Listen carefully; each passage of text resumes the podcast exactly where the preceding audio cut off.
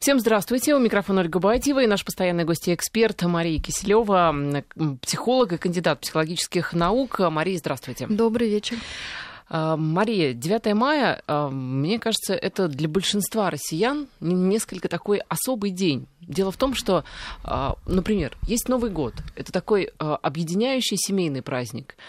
А 9 мая, вот лично по моим, опять же, ощущениям, может быть, там у кого-то это не так, это такой объединяющий народ праздник. То есть вот на таком, на уровне страны такой вот праздник, заставляющий всех собраться воедино и заставляющий всех подумать о чем-то общем, хорошем и прекрасном. Я вот еще, знаете, думала о том, что почему именно 9 мая? Ведь, в принципе, у нас есть и 12 апреля. Это тоже очень важный день. Ну, там, особенно, я думаю, там, в 60-е, 70-е годы в силу каких-то политических событий. У нас есть другие важные даты. Ну, 1 мая было тоже достаточно важной датой. Но вот почему-то именно 9 мая находит такой отклик в сердцах россиян. Почему? Действительно, вы правильно заметили, что Новый год — это скорее так же, как 8 марта и какие-то такие более веселые праздники, они более семейные и заставляют людей как раз сбиваться в такие маленькие кучки-группки по каким-то очень узким интересам, объединяющих эту группу. 9 же мая объединяет людей, потому что их объединяет не просто сам праздник, а их объединяет некая коллективная память, историческая память. И для каждого этот праздник родной, потому что практически в каждой семье дедушки, прадедушки, бабушки, прабабушки были участниками очень важного не только для страны нашей, мероприятие, назовем в кавычках, да, в этой войне, а для всего мира, потому что после этой войны мир изменился, и мы до сих пор пытаемся усвоить уроки этой войны. А вы считаете, мир изменился? Ну, конечно, какие-то вещи стали, да, то есть образовалась Организация Объединенных Наций, то есть стало понятно, что против проблем глобальных люди должны объединяться.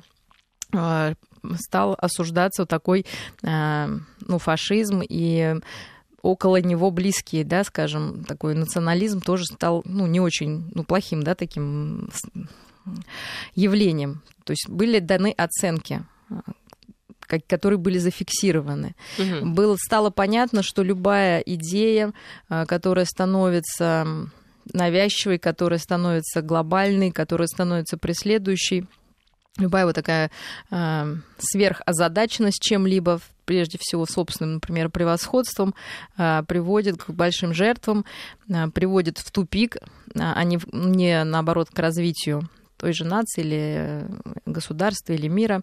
И мы до сих пор на самом деле проживаем и прожевываем события тех лет.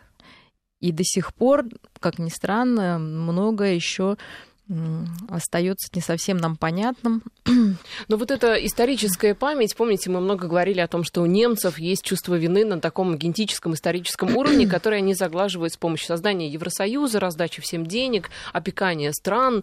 Что касается, допустим, колониальных каких-то стран, бывших, да, и беженцев в том числе. Даже ведь есть теория о том, что психологически, подсознательно они сейчас совершают в том числе и теракты, возможно, потому что были обижены ранее.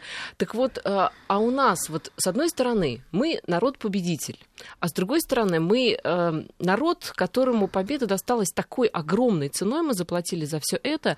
И вот эти по сути, две стороны одной медали, каким-то образом уживающиеся в нас, как это отразилось ли это как-то в нашей психологии коллективной? Конечно, отразилось, но давайте сначала начнем с того, что такое историческая память. В отличие от науки и истории, история основывается на фактах, на теориях каких-то научных, пытается наиболее точно отразить то, что было, историческая память основана на мифах, да, на неком мифе, на фантазии, то есть историческая память идет к нам через чувства, а не через разум. И поэтому У нас есть действительно, ну, в хорошем смысле миф, мы все живем мифами, это как некая категория, да, восприятия реальности такой, что мы непобедимы, да, и, наверное, это очень хорошее такое ощущение, которое очень хочется нам сохранять. И на самом деле День Победы, который мы сейчас опять стали праздновать очень широко, ведь в какой-то момент мы всегда, конечно, его праздновали широко, но в какой-то момент мы как-то перестали ценить, да, когда вот эти перестройки начались, там новые какие-то ценности мы пытались себе навязать. И на самом деле в этот День Победы мы можем сказать, что мы и себя победили, вот мы сейчас, ныне живущие поколения, мы победили в себе ощущение какой-то незначимости, мы победили в себе ощущение какой-то слабости нашей страны. И когда выходят сейчас тысячи, наверное, миллионы людей, да, наверное, миллионы людей на бессмертный полк, да, я так думаю, сколько? Ну, миллионы, наверное. Ну, я не помню, к сожалению, да, сколько да, было в том году. Ну, огромное количество людей. Это люди, которые победили в себе, ну, знаете, какой-то отчаяние, наверное, и неверие в собственные силы. И они смогли подпитаться у предков, взяв их портреты, гордясь этим прошлым, ощутить в себе их кровь, ощутить себя частью рода большого. А ведь, извините, когда страна развалилась, мы оказались как сироты. Да? То есть у нас не осталось какого-то прошлого, которым хотелось гордиться. Кто-то, наоборот, считал, что мы потеряли все самое главное. То есть очень сложный период был. И сейчас как будто расставляются на места все наши какие-то непонимания нашего прошлого. То есть остается главное, остается то, что мы народ-победитель, то, что в трудный момент мы можем объединиться, что нам не страшны никакие враги, потому что мы сильные, мы отчаянные в хорошем смысле этого слова, мы дерзкие, да, и кого угодно с нашей родной земли прогоним. И что эта земля наша, русская, которая досталась нам такими большими жертвами, нам хочется ее больше беречь, да? Нам не хочется, чтобы кто-то за нас решал на этой территории, как нам жить. Нам не хочется, чтобы у нас отнимали нашу территорию. Потому что же, вспомните, совсем еще недавно ходили такие всякие, да, вот мыслишки дурные в некоторых головах. Что зачем вот такая большая страна, и такие все люди у нас и глупые, и нерадивые, и денег на всех не хватит, и отдать бы половину китайцам, остальную немцам, да, вот, и... Ведь ходили же такие гнусные мыслишки в некоторых умах. Вы знаете, сейчас да, все меньше и меньше, потому что основная масса... Нет, сейчас людей... нет вообще да, таких мыслей, я согласна. Но, вы знаете, вот с другой стороны, действительно, вы правы, что эти все мероприятия и вот эти вот события, они действительно заставляют по-другому смотреть на страну и ценить то государство, которое у тебя есть, ценить народ этого государства. Но, с другой стороны, все-таки, мне кажется, минус, если уж да, захотеть найти минусы этих мероприятий, это... некое такое слишком общее отношение. Ну, то есть как? Наша страна огромна, велика, я там патриот, я горжусь нашей огромной страной, но вот мой маленький городок, мой маленький дворик, моя там семья, которую я не хочу, мои дети, которых я не хочу нормально воспитывать, вот это вот выход на слишком такие общие уровни. Но... Для начала нужно создать все-таки этот мега-уровень. И для чего вообще нам нужна история, и почему мы ее анализируем? Опять же, я сказала, что это именно историческая память, как что-то очень иррациональное. Да? Это то, что нам хочется взять, оставить из прошлого, как некое восприятие самого себя. То есть если мы каждый сейчас будем вспоминать свое детство, да, например, то многие просто скажут, у меня было хорошее детство. Вы не будете вспоминать, вот, как вы говорите, в каких-то деталях что-то там ковырять. Да? Но это ощущение людям дает ощущение силы, да, и способность двигаться дальше. И тут то же самое. Для страны очень важно иметь хорошее прошлое, иметь хорошие события, на которые можно опираться. И вообще очень важно, многие говорят, что это история, давайте смотреть в будущее. Но чтобы двигаться вперед, да, нужно от чего-то отталкиваться. Вы не можете оттолкнуться от пустоты. Да? Поэтому вот эта история, именно как некий исторический образ происходящего, естественно, как часть нашей идентичности, можно сейчас да, как-то этого коснуться, очень важна. И пусть этот день будет днем мега-уровня. Да, раз в году мы поднимаемся на высокий уровень, смотрим на себя со стороны, с высоты, гордимся собой. Вот, но это никак не мешает нам, по большому счету, потом оставаться достойными наших предков. Более того, это может служить дополнительным стимулом, что если они смогли, они не ныли, они делили там кусочек хлеба на весь полк, да, между огромным количеством людей, помогали друг другу, голодные, холодные защищали свою землю, то не должно ли нам просто быть стыдно уже на микроуровне каждому, когда из-за какой-нибудь там парковки несчастные, например. Из-за парковки несчастные или из-за чего-то другого люди начинают опускаться на низчайший уровень, да, кидаться и переживать, опять же, даже если это какое-то не внешнее, да, действие, а внутреннее. То есть очень много пользы в этой исторической памяти. То есть мы можем себя сравнить каждый, то есть события глобально, да, это мегауровень, но каждый на своем уровне может соотнести, а я каков, как бы я себя повел в этой ситуации. Интересно, что в детстве мне очень часто снился сон, но тогда еще, конечно, вообще было все это живо, да, дедушки, бабушки, все это, хотя, конечно, ветераны не любят рассказывать о той боли, да, потому что они как раз, наверное, для них это немножко другой миф, да, то есть они понимают, что для них это жизнь, да, для них это жизнь, вы правильно говорите, а для нас это уже некий миф, и нужно отдать им должное, что они нам подарили миф, да, они не рассказывали все ужасы вот этой войны, чтобы как-то еще больше, ну, не знаю, нас там напугать или дезориентировать. И мне в детстве снился сон, что началась война, и все идут на войну, а я боюсь. Вот мне снился этот страх, что все уходят, и мне было так, ну, как-то мелко, ну, как-то, да, я думаю, господи, о себе думать, да, думаю, господи, какая же я вообще негодная, ну, то есть люди идут жертвовать, а мне страшно, я не могу сдвинуться. И вот это как раз то, о чем, как мы можем использовать. То есть ты себя сравниваешь с поступками других людей. Да? Пусть они где-то мифологичны, и, конечно, и те люди боялись, и где-то они там, естественно, преодолевали это. И это учит нас преодолению тому же, принятию, наверное, тому, что человек иногда может где-то там ошибаться, да, потом изменяться. То есть очень многому мы можем научиться. И интересно, что дети сейчас, вот маленькие, для них это тоже какая-то новая война, они с удовольствием пытаются вот узнать о Великой Отечественной войне, там, узнать героев и как все это было.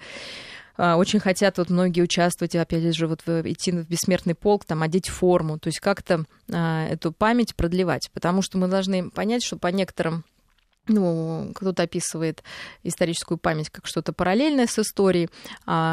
Есть мнение, что историческая память не бесконечна, что она как раз умирает, в отличие от истории как науки. То есть то, что... Ну, вы сами... это как это? Это так, что когда перестает эта память поддерживаться, обычно она поддерживается именно людьми-участниками, ну, там, и следующим поколением, как те, кто были свидетелями. Они эти мифы передают, мы видим живые, ну, как сказать, воплощения, да, героев.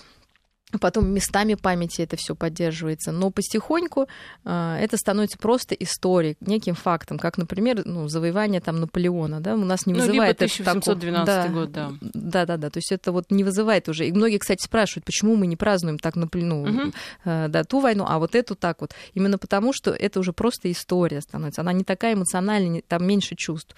А когда мы говорим о...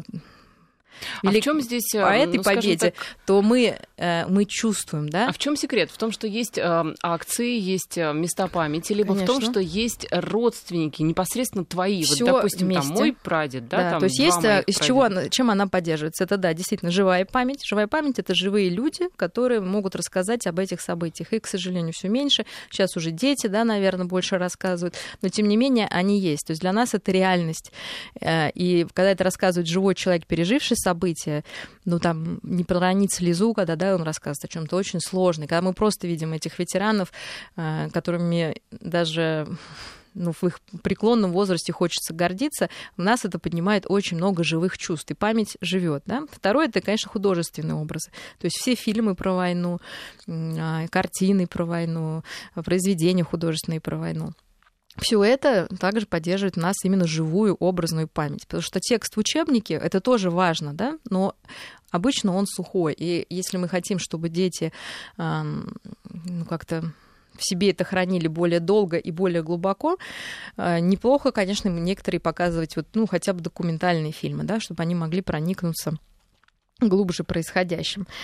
А дальше как поддерживать? Значит ли это, что через 100 лет, если брать, опять же, аналогию войны 1812 года, разница между там, Второй мировой... Конечно, историческая память, она будет... Что мы уже не будем так отмечать 9 мая. Ну, не мы, там, наши дети, внуки. Они будут рассказывать своим внукам и детям, что, знаешь, когда я был маленький, мы ходили в бессмертный полк с дедушкой, несли портрет дедушек и прадедушек. Но, скорее всего, щемление сердца у наших прапраправнуков уже это вызывать не будет. Но добой, что не было никаких других войн, и люди, это осталось вот, да, последней такой ошибкой, которая была совершена, скажем, человеком разумным.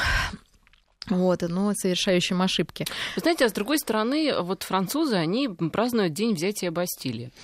Хотя, в общем-то, это 1790 год. То есть, в общем, это действительно очень такое давнее событие. Но я, к сожалению, не имею отношения, да, никакое к французской нации. Я не знаю, что чувствует рядовой француз. У них там тоже вот салют около Эйфелевой башни. Я не знаю, что чувствуют французы в этот момент. Это для них личный праздник или для них это праздник, потому что праздник?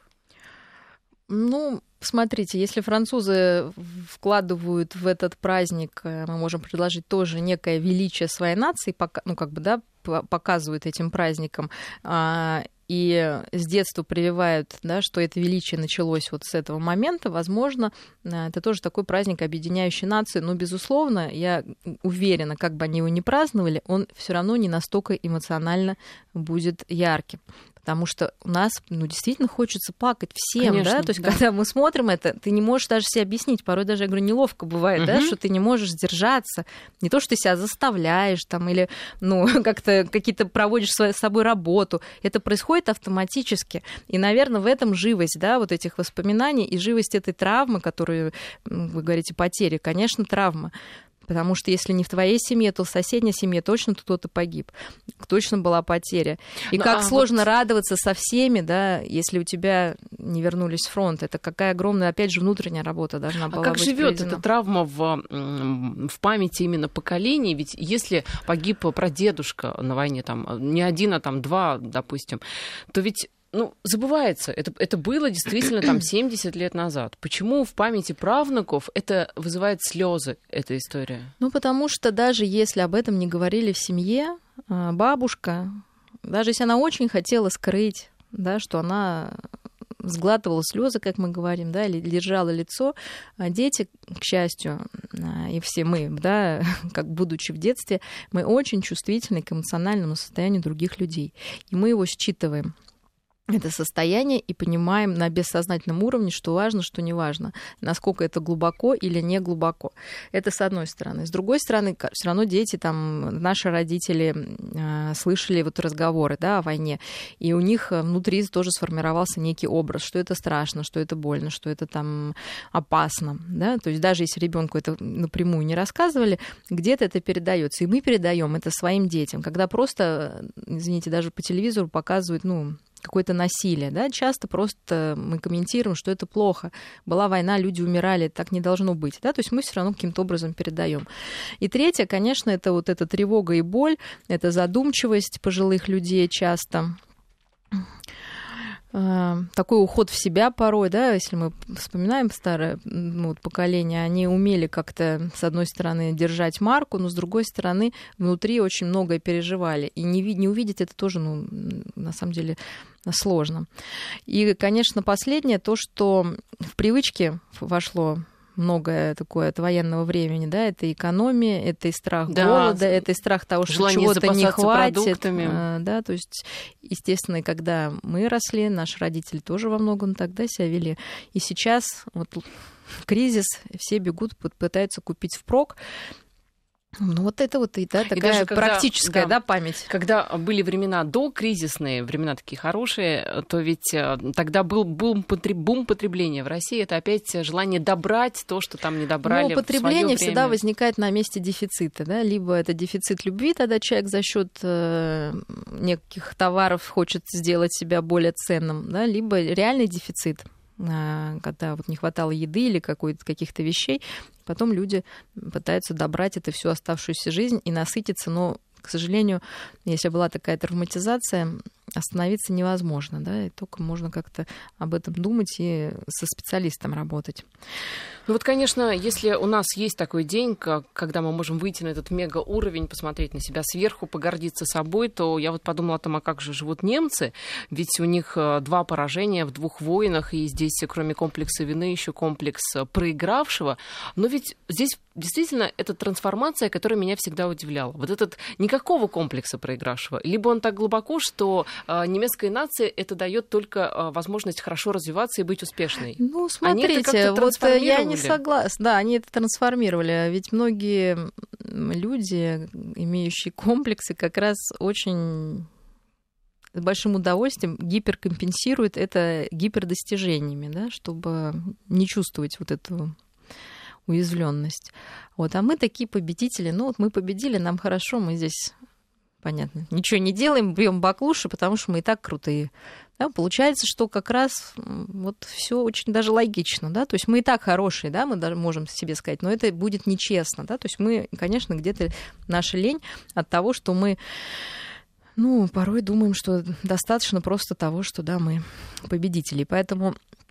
Празднуя этот праздник, наверное, очень важно задумываться о том, что мы сейчас делаем для нашей страны. И не было бы нам стыдно сейчас взглянуть нашим, да, дедушкам, бабушкам и прадедушкам, прабабушкам в глаза, и что конкретно я сделала для страны. Ведь действительно, когда говорят, что люди шли за Сталина, ну, это большая такая, да... какая-то иллюзия, сколько я говорила со своими прадедушками, да, и дедушками. Конечно, понятно, что беспрекословное подчинение — это один вопрос, но и даже если бы им не говорили, они бы пошли. Да, и мне кажется, это очень важно понимать, что люди шли... Сколько не подростков сбегали на фронт. Конечно, и не потому, что им кто-то сказал, что это нужно делать, а потому что это было в душе, потому что это было в сердце. И вот это умение действовать от сердца, любить по-настоящему. Действительно, когда мы смотрим старые фильмы, мы видим какие-то одухотвореннейшие лица, при том, что была плохая техника, да, плохая, ну, фотография там, и пленка. Но мы сквозь экран видим вот это, ну, я не знаю, большую душу, да, великую наших людей. И вот этому нам нужно учиться. То есть стать шире внутренне, да, перестать вот это жадничать. Конечно, мы можем сказать, мы от того такие жадные, что нам да, тяжело жилось тогда, и нам это передали, но, извините, мы уже все выросли, даже если, да, вам досталось такое наследство психологическое не очень хорошее, да, вы сейчас можете с этим работать. И потому что уже настоящее, и скоро будущее, да, наступает завтра. Поэтому нужно питаться от прошлого, но нести гордо его вперед. И для этого нужно что-то делать, а не просто... выйти с портрета. Не просто да. Праздновать, да. Да. Нет, ну, понятное дело, что лень, вот такая традиционная русская лень, воспетая еще в сказках, не знаю, это событие, не которое после 9 мая 45-го случилось, да. Это такое, мне кажется, тоже наше какое-то историческое наследие, но что касается того, что мы действительно как-то вот обобщаем слишком вот это вот событие, и часто не думаем о том, а что вот, собственно, я могу и мог бы сделать сегодня, сейчас для моего маленького города, моей маленькой улицы, моего маленького двора, не знаю, там, моего маленького участка дачного, чтобы он был не грязный, да, и там мусор не выкидывать за забор. Это же тоже важно. Это, конечно, важно, и такие праздники, они возвращают нас, ну, к простому, да, обыденному патриотизму, да, то есть к тому, что нужно не просто делать, выходить на субботник, потому что тебе приказали, не просто не мочиться в туалете, ой, в лифте, да, потому что ну, тебе запретили, а просто это не должно возникать вообще в голове. Как может быть по-другому? Да? Это то место, где я живу. Если я это люблю, то я не могу принести вред. В конце концов, да. Ну, не за лифты, естественно, да, но за эту страну умирали наши прадеды и деды. Конечно, да, и за лифты тоже, да, то, чтобы мы жили лучше, как это не смешно. Вот, а у нас... Как это не пафосно звучит, но да. Действительно за нашу страну, за наше будущее, за то, чтобы мы были счастливыми. За то, что мы просто родились, да, да, и сами уже решили, да, что нам делать. Хорошо, нам сейчас уже никто не заставляет, не дает каких-то указаний, но оказалось, что, наверное, это самое сложное, да, для нашего человека. Это делать свободный выбор и нести за него ответственность. И как-то хочется спрятаться немножко. У нас сейчас новости и продолжим.